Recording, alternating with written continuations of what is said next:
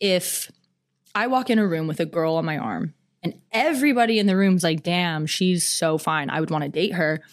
Then it justifies why I'm dating her, even though we're both women. Wow. Versus I'm dating a woman because I'm a lesbian and she happens to be hot. Mm.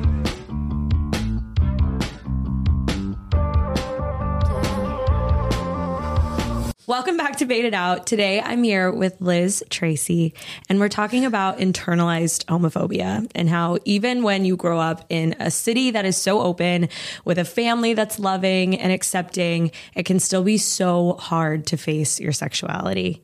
Thank you for being here. Thanks for having me. Yeah, of course. So excited. Let's just start with your childhood. Where did you grow up, and what was the gay representation like? I grew up in a suburb of Seattle, so super progressive. I mean, it was never a big deal to see gay people. There's been, you know, so much pride forever, even mm-hmm. since I was little. Ever since before I even liked people, I was so young. My parents would tell my brother and I all the time, I don't care who you end up with, it, whether it's a man, a woman, black, brown, like they need to treat you right, they need to be nice to you and in retrospect, I'm like, was my mom just saying this to me? Like, I, maybe she kind of knew, and like, she was it? Was she say? I'm like, John, was was mom saying all this stuff to you? Like, did she tell you it was okay? Whoever you liked, um, I would say it was tough that there were no openly gay people in my community that mm. we knew of, and like, if there was one, they were known as oh the gay kid, mm. that one gay kid in our high school. No women, there I never I, I don't think I met a lesbian until I got on the internet mm-hmm. like mm-hmm. when I, in my teenage years.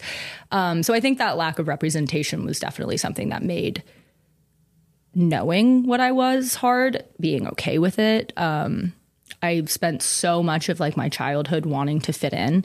Like I played all the sports. I tried really hard to like be the funny like friend. Mm-hmm.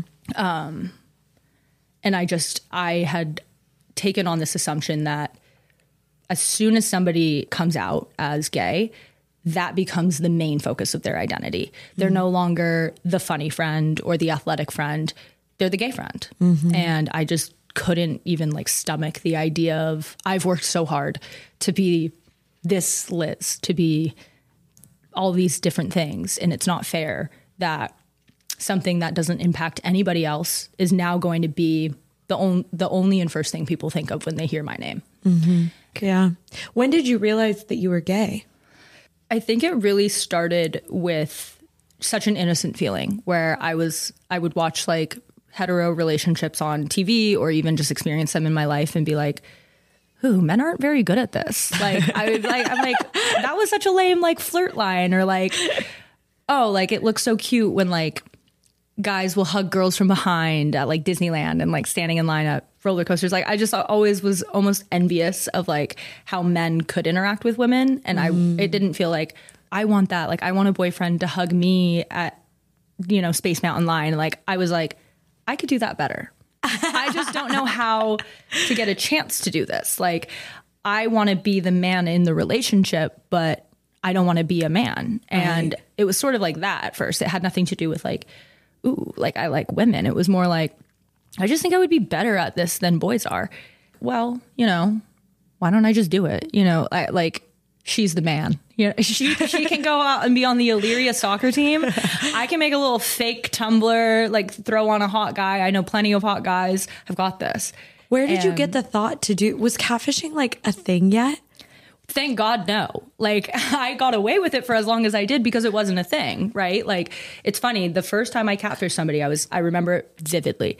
I catfished using Taylor Lautner's photos.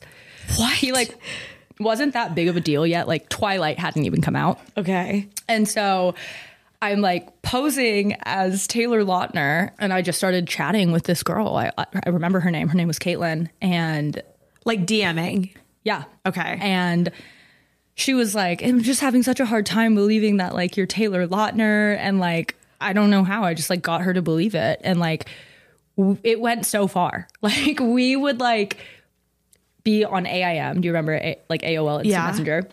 And like she would go on camera, like we would like video chat, and I would be like, "Oh, I just I don't have a webcam or whatever the excuse was." Oh, and this gosh. was before Snapchat, before Instagram, like before any like checks and balances. Yeah.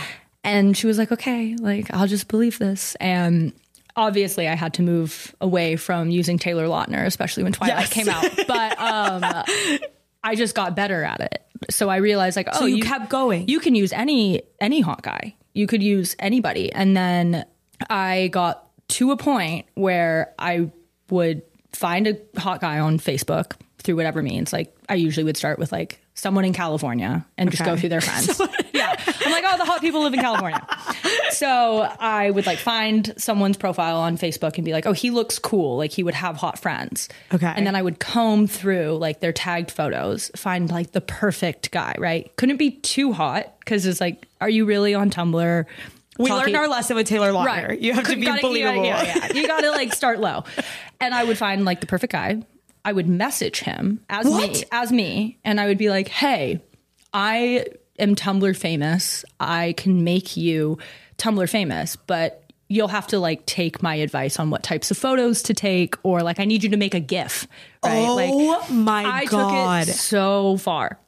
And these boys with their big egos would be like, "Oh, I could be Tumblr famous. Like, how many how many people do you think will see it?" And I'd be like, "At least ten thousand. Like, just take a photo like this." Oh my they God. Would, they would do it, and then you know, people on Tumblr would be like, "I think that this guy is fake." Like, take a GIF, make a GIF of yourself doing this, and I would just go to them and say, "Okay, I need my next bit of content," and like would do that. But it wasn't about like amassing followers or like it didn't feel good to me like deep down that like i i might have had a lot of tumblr followers but they were following who they thought was a man. And like i was lying to everything everybody about it. But like what really was doing it for me was that i was making connections.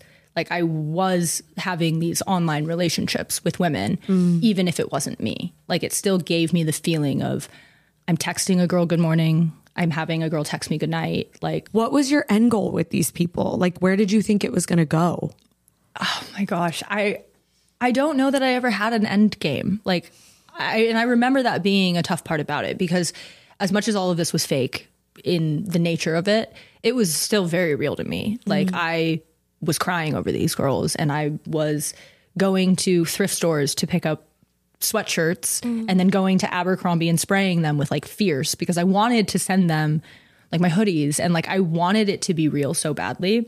And that's something that would really kind of eat at me was like I remember being like it doesn't matter if it's working, it doesn't matter if they believe me. This can never go somewhere that I want it to because I will never get to experience this until I decide to be brave enough to go experience this. And there was never an aspect of me that wanted to be a boy for like any reason other than like I want to be with women, but I don't want it to be because I came out. I don't want to be with a woman because and be a woman. I mm-hmm. want to be a man so it's just simple to be with women. Mm-hmm. Like it was either like I just wish I liked men and was straight or I wish I was a straight man and could be mm-hmm. with women in a very easy traditional way. So I think that was a big problem was that there was no end game. And that made it worse. Like the fact that I was doing this and getting something out of it was almost perpetuating like okay, well, I guess for the rest of my life I'll just catfish and that'll be my outlet while in the real world in my real life I'll just date men and I'll get what I need from catfishing basically, like talking to women. And obviously that never would have worked. Now we have Snapchat and FaceTime And Nev. and, and Nev and a- an entire show, a franchise Yes. around these. it- Isn't it interesting though? Like when you watch Catfish, 98% of the time, the person is struggling with their sexuality. And I just want to give all of those people a hug and be like, I know that you you let this get too far. Things went too far. But I also see you. And I don't think that this just means you're sociopathic or, you know, you have identity issues. Like we do. We have identity issues with who we are. It has nothing to do with I'm making this profile and I'm going to bully this girl and I'm going to get her to fall in love and I'm going to break her heart because she was mean to me at school. Like, Right. no, I, I never would have done that. It was all just about like bargaining Yeah. with my own sexuality. Wow. What was the like catalyst to stopping? So Tumblr kind of introduced gay girls to me. There was plenty of straight girls and gay girls on Tumblr. And I was catfishing like on Tumblr. And I ended up catfishing this like really pretty girl. And we would like text. We had exchanged like what you can when you're still a catfish. And then I realized after talking to her for a couple months, the bitch was gay. Like she liked women. She wasn't talking to me as like a hot guy because she was interested. She just like it was more of like um on Tumblr you would kind of like promo for promo, right? You would help people like get their stuff out there. Okay.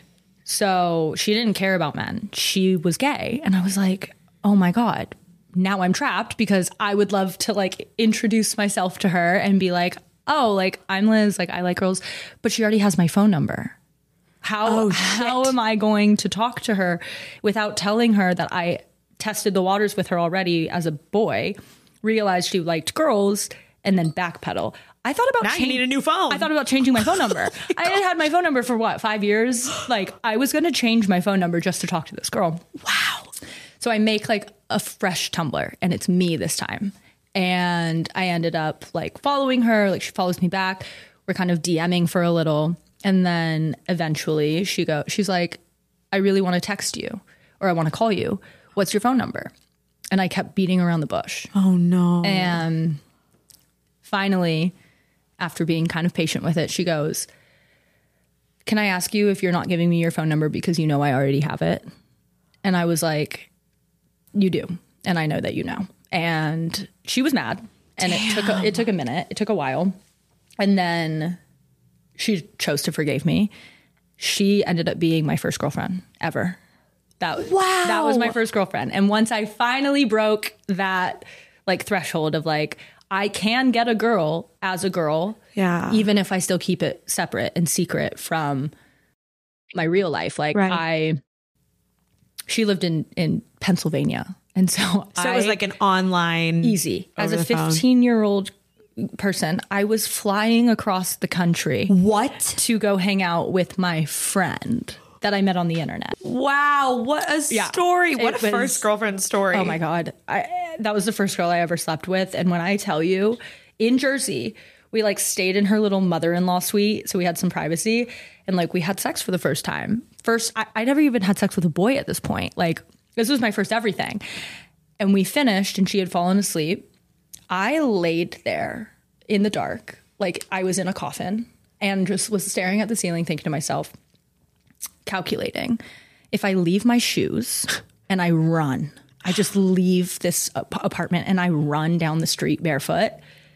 How far do I think I can get before she wakes up and realizes I've left? Gay panic. Gay, pa- the biggest gay panic. Like everything inside of me was like, that was disgusting. That was so wrong. You feel so icky about this. Oh, like, wow. maybe you're not gay. Like, maybe it's just like, maybe you do just get something out of talking to women and maybe you don't really want to be with them Wow. even though like during the sex i didn't have any of these thoughts. Like i was mm. just into it. I was just mm-hmm. excited. But afterwards was scary. Yeah. it was it was gay panic. Personified. What a great story. Yeah, I so mean, it's very sad, but wow. it's so like interesting though like i think it's sad now because i think about like i just want to hug baby liz you know? Yeah. like i just want her to not feel like she had to do all of this. Yeah. but in retrospect like all of my girlfriends were at least a thousand miles away no matter what and i've worked on it in therapy of wondering like is it so ingrained in me now that even though I don't feel the need to keep it far apart for like secret purposes, Mm. it's just how I have always dated. And Yeah. so naturally that's like, I'm like, distance ain't nothing, you know? Like, It's what you're comfortable with. Right. Like most of my girlfriends are from Hawaii. I dated a girl in Vancouver, Canada when I lived in Seattle. And I would tell my parents, I'm going to go sleep at my friend's sorority. I would tell my sorority girlfriends, like, I'm going to stay home tonight, just not feeling like coming to town. I would cross the border. Oh I would drive up to God, Canada, Liz. cross the border. The border people would be like, "Okay, what's your business up here?" And I'm like, "Meeting a friend from Tumblr." And they're like, "Okay, when are you going to be heading back?" And I'm like, mm, "Like five hours." And they're like, "You're coming just for like dinner?" And I was like, "Yeah."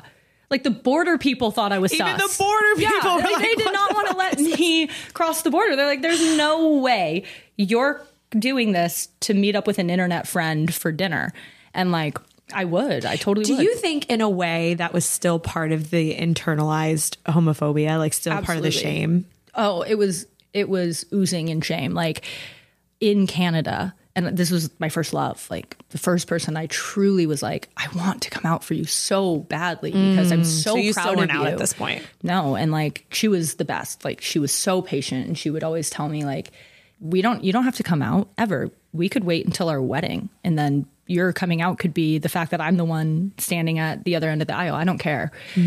She would ask like, "Are you okay, comfortable if I hold your hand?" And like in a different country, I'd be like, "You can hold my hand, but like in my jacket pocket." Like I would have my hands in my pockets, and she could put her hand in and like hold my hand.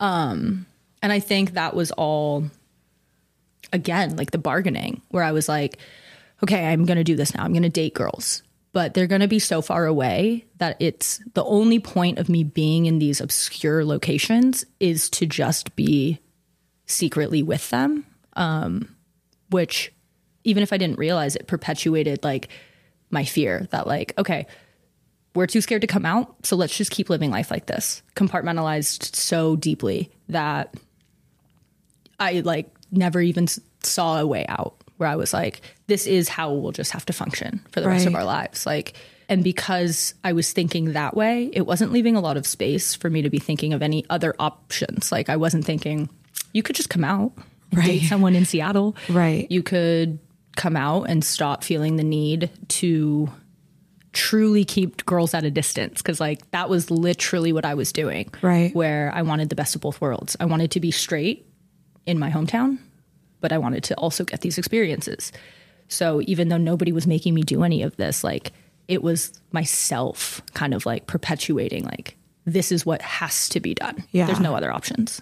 I mean, Matilda's aunt always says that the root cause of everything is repressed sexuality. And I don't disagree with your aunt. I mean, shout out to Barb, you're right. Barb is couldn't be more right. If she's looking for you know therapy clients, sign me up. Like Barb is on something.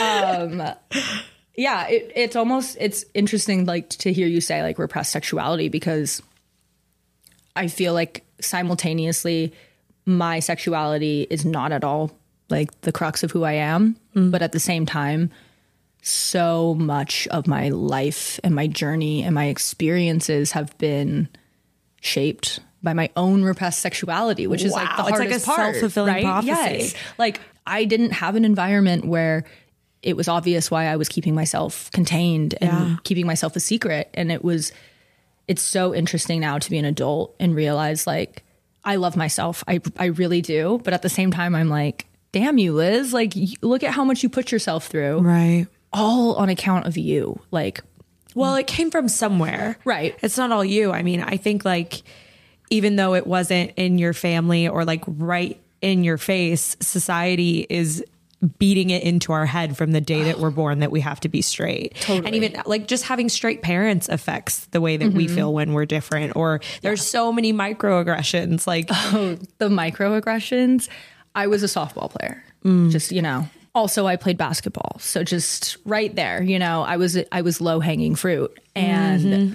you would hear all the time like these microaggressions about softball players, like not all softball players are lesbians, but all lesbians play softball. And you know, they would there was a saying, what was it? It was like no bow, lesbo. So like if you didn't have like a bow in your hair, Oh, then like God. you were one of the gay, you know, softball players. And I didn't have a bow because like that was out of my comfort zone, you know? Like meanwhile I'm half the time I'm Ryan. Like I, Ryan wasn't going to wear a Ryan is not wearing bows. No. and it wasn't so much like, oh, I'm going to like out myself for playing softball. It was more like if being a softball player is already enough to evoke these jokes for people to be mm. like, oh, dyke, lesbian, butch, like such negative connotations just around a sport. I was mm-hmm. like, yikes. Well, now I can't play into this stereotype. I can't make them right, you know? Like mm-hmm. it was very like I projected a lot. So I would I would like call my friends lesbians. You know, I'd be like, "Oh, you're gay." Or like I would like think it was funny to like post a status on my from my friend's Facebook and be like, "Oh, like I'm a lesbian." And then I had a coach literally pull me aside at one point and say, like, you need to understand that when you make sexuality a joke, you're telling anybody who might be gay that it's something worth joking about, that their mm. sexuality is a joke. Mm-hmm. And obviously, that coach didn't know at the time, but what they were also telling me was that I was telling myself that I was a joke, that mm. if I did come out, all of a sudden, not only is it my only identity, I'm now the butt of every joke. Yeah. You know? And I think that was tough, like having all of those sort of microaggressions be a thing. And there was a girl in high school on a different basketball team, different school, who showed interest in me, you know, uh-huh. romantic interest. And it became a huge deal. At the school, like in your school? Yeah, like I mean, people when we would play against their school, like it was almost it almost felt like people were coming to these games to watch how she interacted with me during the game, and like it was something where I was like so conflicted with so many things. Like I was so excited that a girl likes me, and like I really wanted to explore that, but God forbid, like it got out to either of our schools and like I would meet up with her super secretly like at night. And again like almost perpetuating my feelings of like okay this is what we've always known. You do things in secret. You keep it a secret. Go get your experience. Do it. But keep it a secret. Yeah. and that was that was pretty tough I think I used to go on Craigslist and try to look look for girls like on the women seeking women. Craigslist Yeah. wow And I like joke about it now, but when I really think about it, I'm like, holy shit, it was so dangerous of Yeah. me to be doing that. And I like, mean especially in Texas too right yeah, like who knows what I could have Totally. come across. Like, Yeah. and I did, I met up with one girl from Craigslist and like fully, like, we would hang out and we would like hook up. And I, but I was so, I dealt with external homophobia. You know, I grew Mm-hmm. up in Texas where it was like, uh, uh you are not going to be Mm-hmm. like this. And so uh, obviously that turned into internalized homophobia, Right. you know? So, but I dealt with it like very outward, like this is not okay and you'll go to hell and, you know, all of that. And so I was like, I can't tell anybody about this. I have to keep this so secret. So yeah, I was fully on Craigslist for like years. I would just like scroll and look at pictures and It was like the first Tinder, Craigslist. yeah, Craigslist women seeking That's women. like it's so interesting to think about how your external homophobia turned into internal homophobia, Mm-hmm. whereas my internal homophobia started within and almost became like external homophobia, right? Oh, wow, that is Like, interesting. It wasn't my environment kind of making me feel this way that turned into it. It was all coming from within for me. Mm-hmm. And that's why like I love hearing about, you know, people who do come from places where there is like abundance of external homophobia and it's interesting to hear like we both turn to kind of the same outlets right like meeting up with people in secret but that's something that always like would come up between me and and like in relationships was people asking like i don't get it like there are people who are from dallas texas who are surrounded by mega churches and ho- like outward homophobes. People who you know are mormon and their families turn their backs on them or their community turns their back on them like what are you so scared of? No mm-hmm. one's going to care. And like i think people thought that was helpful and it was so damaging because i was like now i also have not just self-hatred that i am gay why am i such a coward? Like people have it worse right? People come from places where they have to make peace with losing everything and everything changing. And i'm like mm. why am i like this? Like why can't i be brave enough to love myself? Mm, you were so hard on yourself. so hard. What other things do you think you internalized that made it so hard for you to accept your sexuality? something that I never would have realized without therapy or without looking so deeply inward um, and outward, even at what created so much of this fear was my my parents are my my dad is white, but my mom is Japanese, and the Japanese culture is very specific. You know, like it's very modest, it's polite, it's not showy, right? You're never you're never talking about like yourself with Japanese culture and, you know, you're not giving yourself props or anything like that. It's very modest. And I think I equated a lot of that culture and that feeling with I don't ever want to bring shame to my family. Like I thought of my sexuality as something to be ashamed of. Mm-hmm. To be different is to stand out. And to stand out in Japanese culture is not right. And that's what I told myself that mm-hmm. I don't want all of the attention being on this thing because then it's making my family different where I am now this way or whatever way. And I think that kind of like started my whole like, okay, well, I better just fit in, fit in, fit in. Wow. And then it got worse. Like it became this thing where I would have maybe somebody give me some advice and say, like, don't you think you deserve to be happy? Like, regardless of what that is or what that looks like for you.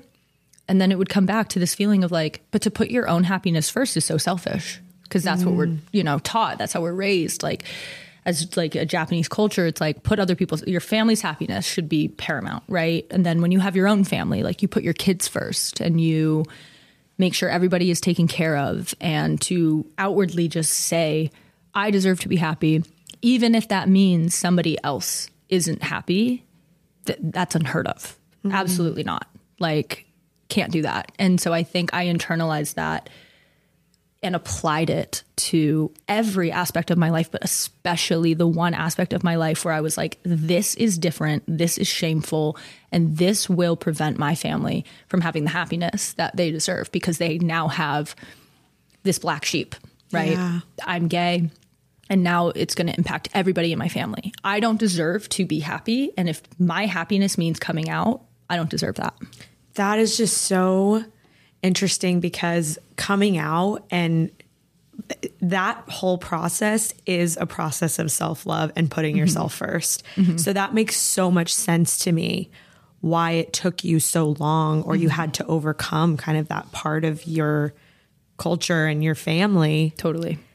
To to be able to lean into that. And it's a very yeah, selfish process. It is. And it and it should be. Yes. But I think uh, straight gay anything it takes a minute or like it takes some like exposure for us as we get older and become adults to realize that we can be selfish mm-hmm. and that sometimes being selfish is selfless because if you're not putting yourself first, you're not your best self, how are you giving yourself to your friends or to your partners or to your family when you're not showing up for yourself. Right. And therefore, the best version of you is not there for the people that you love, that you inevitably believe deserve the best of you. Yeah. And you can't give that if you're repressing yourself in any sort of way. And mm-hmm. like, don't even get me started on like how long and impossible it feels to ever truly love yourself and also want to keep this secret. So yeah. coming out is almost, for me at least, it was sort of a prerequisite to unlocking like a new level of self love that I genuinely didn't think existed. I'm like, oh, this is all like bullshit. Like people like, oh, I love myself. I'm like, yeah, you know, I'll look in the mirror every now and again and be like, you're fine. Wow. And that's self love. But like, it never even occurred to me that you could love yourself for who you are, not just like who people think you are. And that was where I was so like, my wires were so crossed. It was like all of my self love was based on how much other people loved me, but how much other people loved me was all based off of these facades. So it really like ate away at me being able to like I was trending the wrong direction. Right. Where the longer I kept the secret, the more I realized I could do it, the more I was like, oh, these people love me. And like that would change if they knew I was gay, but thank God I'm so good at hiding it.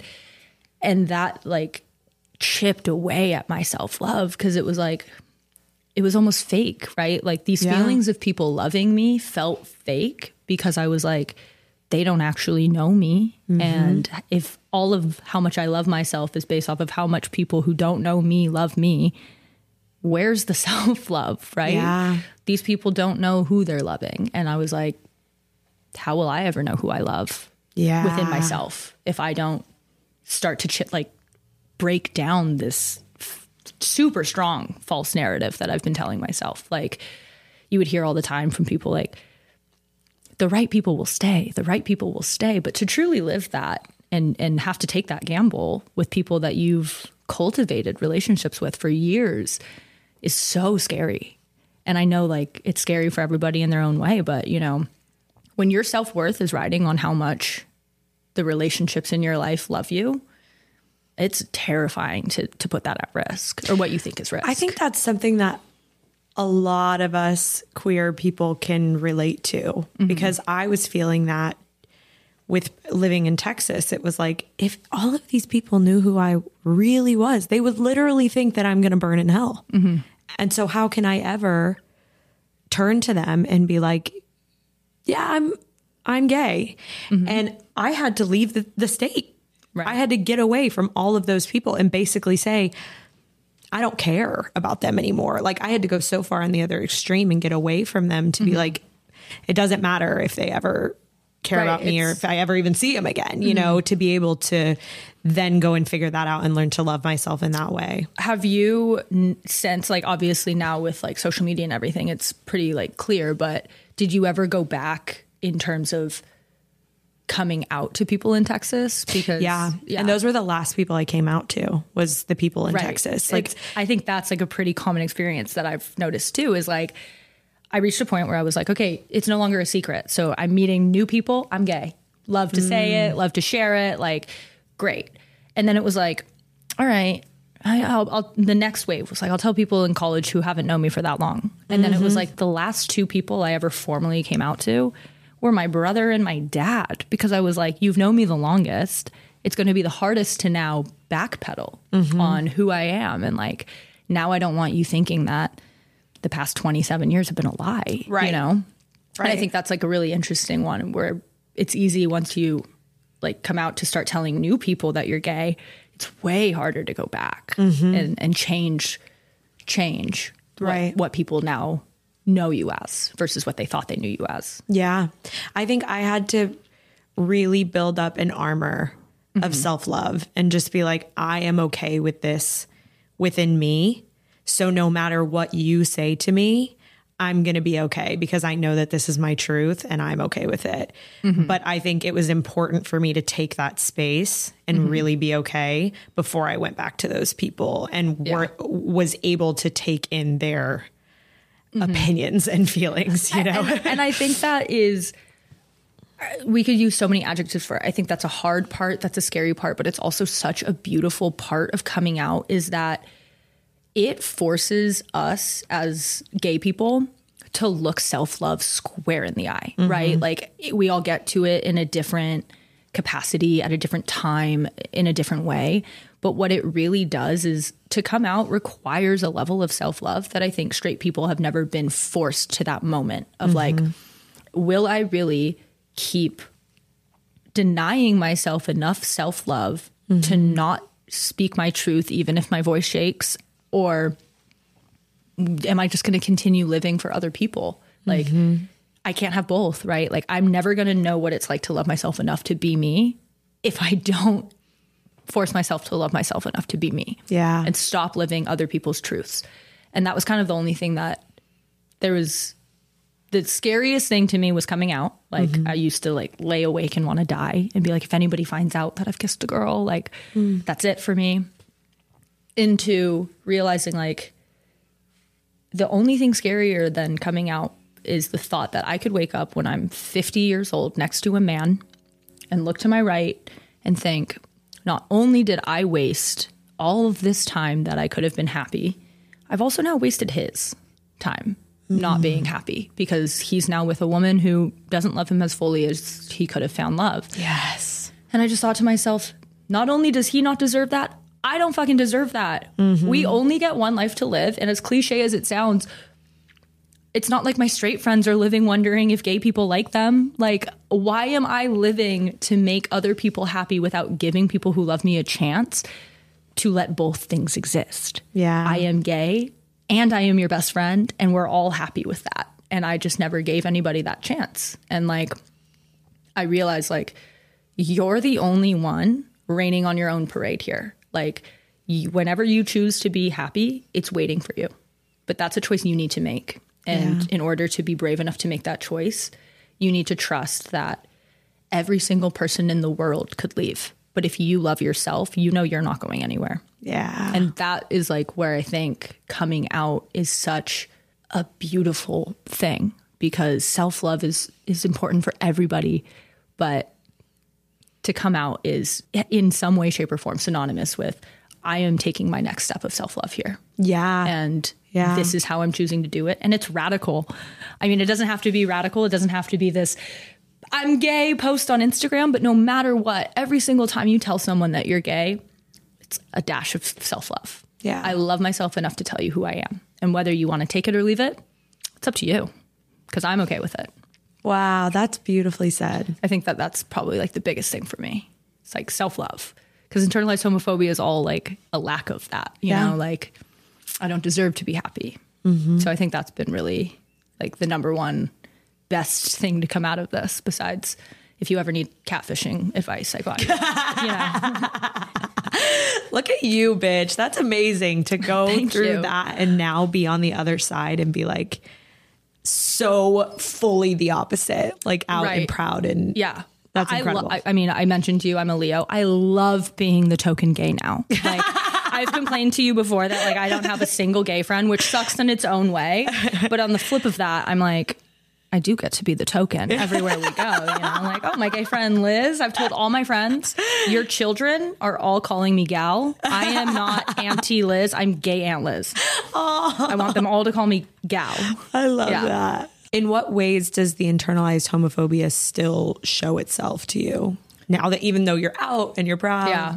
I think there's like a couple of ways. I mean, I'm always noticing them. Like, I think that's something that I like talk about in therapy all the time is I like go into therapy. I'm like, oh my God, I noticed a new one. Get your pen out. We're Awareness we're- is key. We're starting the list. um, but the main two ones that are like my favorite because they're so interesting to me now, now that I'm okay with all of this, I find it interesting to like Mm-hmm. clock these things. Um, the biggest one has been my type, where I have always been so like I need to end up with some super femme, super hot, like really girly girl that anybody straight, gay, women, male doesn't matter. Anybody's going to look at her and be like, "Damn, she's hot."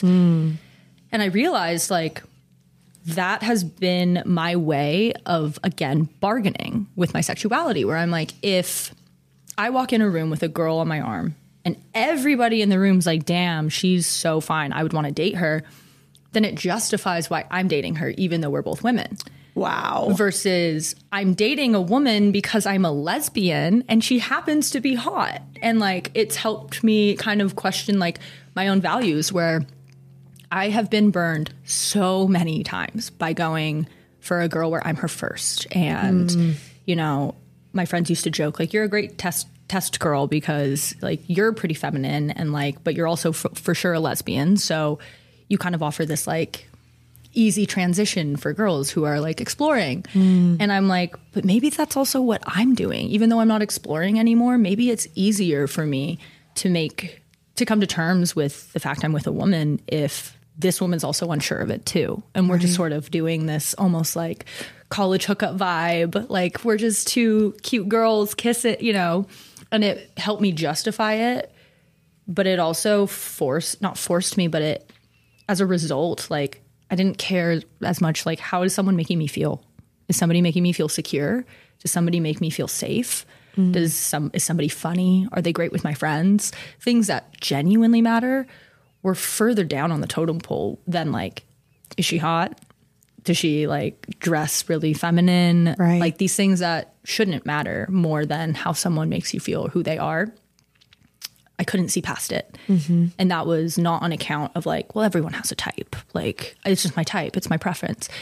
I was able to like fully agree with my therapist on this that like, there is definitely influence from my own internalized homophobia where like, okay, I'll be gay. Everyone can know I'm gay, but they also need to know I pull, you know, like I pull hot girls. So it's not like Liz the Butch. It's like Liz and this hot girl are dating. Like what a hot couple. Wow. So it's almost back to like um, like misogyny, right? Where I'm like, if everybody thinks that I'm hot and like they they want to sexualize this relationship, then that's more comfortable for me, which is so like yuck. Like, I don't want my love being sexualized by anybody, especially not men, just on account of how me and this girl look. Like, Right. I want my love to be for me and this person, not about other people thinking it's okay. And then I would say the second way that internalized homophobia, and I am telling you before I even get started, this is something that st- I have not overcome this. Okay. So this is like still in the works. But it's also funny. Like, I totally think like toys in the bedroom and stuff, hot. Absolutely. No shame f- towards other people. All the shame for me. Like, mm. I think it's so hot. I consider myself a top. So it's like very uncomfortable when like I'm trying to have all my top energy and I can't stop giggling when like a oh, toy has been brought out. like there, like a, there, I was seeing this girl and she was telling me she's like I think we're we have nothing to do tonight. Let's go to a sex store and like let's get some some fun. And I was like I'll drive us there, but I'm not going in. You have to go in and handle it. Oh my gosh. And she was like, no, no, no, come on. You, you don't have to talk to the to the associates. Let's just go in. She handled everything. Just like slipped her my credit card. I'm like, I'm gonna be over here with the butt plugs. Like I'm just I'm I'm browsing. I'm perusing. And then she's like, okay, we're leaving. And we get home and she's like, okay, like should we go to the bedroom? And I'm like, I need at least two white claws. like the sun, the sun's not down fully yet. Like let's wait for the sun to go down, and then like we'll see.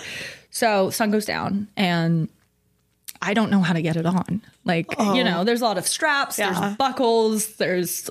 I'm like, you've got to take the reins, and I'm like, I'm not gonna lie to you. You're gonna need to put this on for me. And then once it was on, I was like, I need, you have to leave the room. I need 10 minutes to giggle. Like, I just was like, I can't even look at myself in the mirror. Like, I was so shy and embarrassed, like, hmm. having this strap on on my body. And like, after it was like, it happened, and it's like, okay, that's hot. Great. As soon as it's done, it's like, get this off of Yeah. me. Put Like, it in the drawer. but it's got to go. Burn it. throw it. Throw it away. Burn it. Like, do you want it? I won't ever be taking this out again. And in the morning, I like woke up and the girl was gone alone. I get out of bed. I'm feeling like so scary about it. I step on it. Like, Oh, no. literally, I'm like, okay, we can't deal with this today. Throw it in the closet. Then that night, I'm like on the phone with my mom, and my mom's like, I tell my mom everything.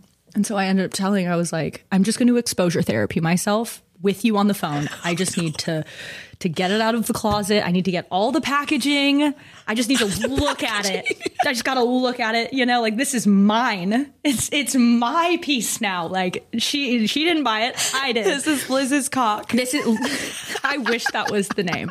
We can rename it. But I'm like looking at the packaging, and I just like burst out laughing, like uncomfortable laugh though. Like my spit's thick, and I'm like, "Mom, there's a name.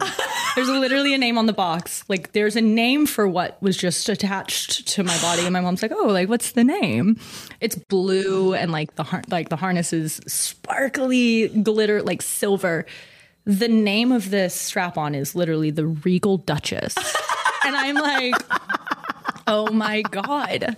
The Regal Duchess, like it had to be so extra, right? It couldn't just be like, oh, like my strap on, like Jane, my strap on Jane, you know, like just give me one name, one syllable.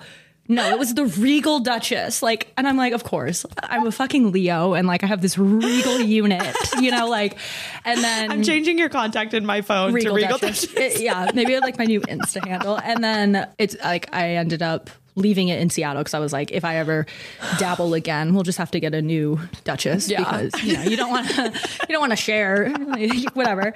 But my mom was like, okay, so you're gonna leave this in our house in Seattle, and I'm like, yeah, like I'm gonna hide it somewhere where Dad will never find it. And she goes, okay, but I'm just giving you a heads up.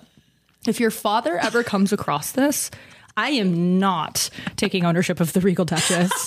she is not mine. I'm like, okay, that's fine. You can blame grandma. Like, it's like my dad knows I'm a lesbian. It certainly wouldn't cross his mind that it was the lesbian in the family's strap on. No, it's no, no, it's grandma's. You know, bless her. Like, you're never too you're never too old. Um, but yeah, like now, like our Wi-Fi in San Diego is literally the Regal Duchess. So like when Oh my people God. come over, they're like, "What's your Wi-Fi password?" And like me and my roommate have to be like, "Oh, it's Regal Duchess, no caps." And they're like, "What's what's the Regal Duchess?" And I'm like, "Well, how much do you want to know?" How much time do you have? Yeah, like it's it's a unit. It's just a piece, you know. Oh. So yeah, that's that's a way that internalized homophobia for me is still in the works. Still. I think there will be a point in my life where it's just hot. I Yeah. have I have friends who are like Liz, like I was the same as you. Like that's it, it makes lesbian sex feel more lesbian. Like, it's like, oh, we're introducing like this new side, and my friends are like. I used to be like that. Now my I make my friends call me the strap queen, and I'm like, okay, Wow. I don't know that I'm ever gonna be, you know, the the strap queen, but I do think like I'll be able to be smooth with it someday. you know, like, mm. I believe in you. I think so too. I think so. You've overcome so much. I think you can get there with yeah, this strap. I'm such a hero. yeah. I uh, I'll get there. Okay. We play a game. Okay. It's called You Haul or You Ghost. Okay. She calls her dad daddy. I'm gonna have to say, uh, I don't think it's fair to ghost, but it's gonna be conflicting when like I also don't mind being called daddy. so like. We might need to like I can be okay with it up until like we get to a point where you're gonna call me that and then we're gonna need to call your dad something else, Frank or whatever his name is, maybe like Father John. I don't know, but he we can't both be daddy. Like, and if we can't make that transition, there may be a a switch. Then we may We might we might ghost. Okay. Yeah. Got it. Thank Yeah. you for clarifying. yeah, just to clarify. Um, but for the most part, I would say I could get past that. Okay. know? Yeah. Okay. She religiously goes to Burning Man. I'm gonna go ghost on that one. Ghost. I think so. I mean, don't get me wrong. I would love to hit Burning Man, but there's such a specific vibe of Mm-hmm. like the person who is committed to Burning Man. Do you know what I mean? Like that's a commitment. Mm-hmm. It's like a steampunk vibe. It is. And it's it's not like it's not your Coachella, right? You're not frolicking around, you know, glitzy glam, smelling good every day. Like it's it you got to have grit to go Yeah. to Burning Man and I think I like that she has grit. I don't know that I have enough. You know, like I I can't even handle New York. Like New York chews me up, spits me out. I don't think I can handle religiously going to Burning Man. Yeah. You know, That's fair. It's a choice. That's a tough one. That is a choice that someone's making. That it's part of their personality, and you know that. Yes. Every two truths and a lie. I religiously go to Burning Man. It's the truth. Like you know, like they they want you to know that about them. That's so. You're talking to them for an hour, and you know that they're religiously going to Burning Man. For sure. Ghost. Okay. Yeah, I agree with that Ghost. one. Okay. What about this one? She's a couponer. I love a deal. A, bit, a bitch loves. I'm a slut for a deal. Like, sign me up. She'll do the couponing. I'll go to the grocery store. I'll push the cart. I'll do whatever she wants. If she's cutting the coupons, I'm down. You know what? We can use that saved money and go out for dinner tonight. like, I, we're not even pinching pennies, and I'm stoked. You know, like I could be dating like Jeff Bezos' daughter, and I'm I'm like. Cut those coupons. You know, they're there for a reason. Like, I'm sick of capitalism. Let's get some money back. Like, I spend all my money at Whole Foods and wherever. It's not like Whole Foods has many coupons, but you know what I mean. Like, let's get the deals for sure. You haul. Good You sign. 100. Percent Thank you so much for being here. Thank you for having me. Cheers to the Regal Duchess. The Regal Duchess. Thank y'all for listening to today's episode. As always, help us spread the gay agenda by writing an Apple review, rating us on Spotify, and sharing with everyone you've ever met. You can find today's guest at Liz Guine, our show at Made It Out Podcast, and me at Mal Glowinky. Made It Out is produced and edited by Matilda Jordan and worked on solely by lesbians. The Queen of Egypt, Cleopatra, ate pussy. Lick my pyramid.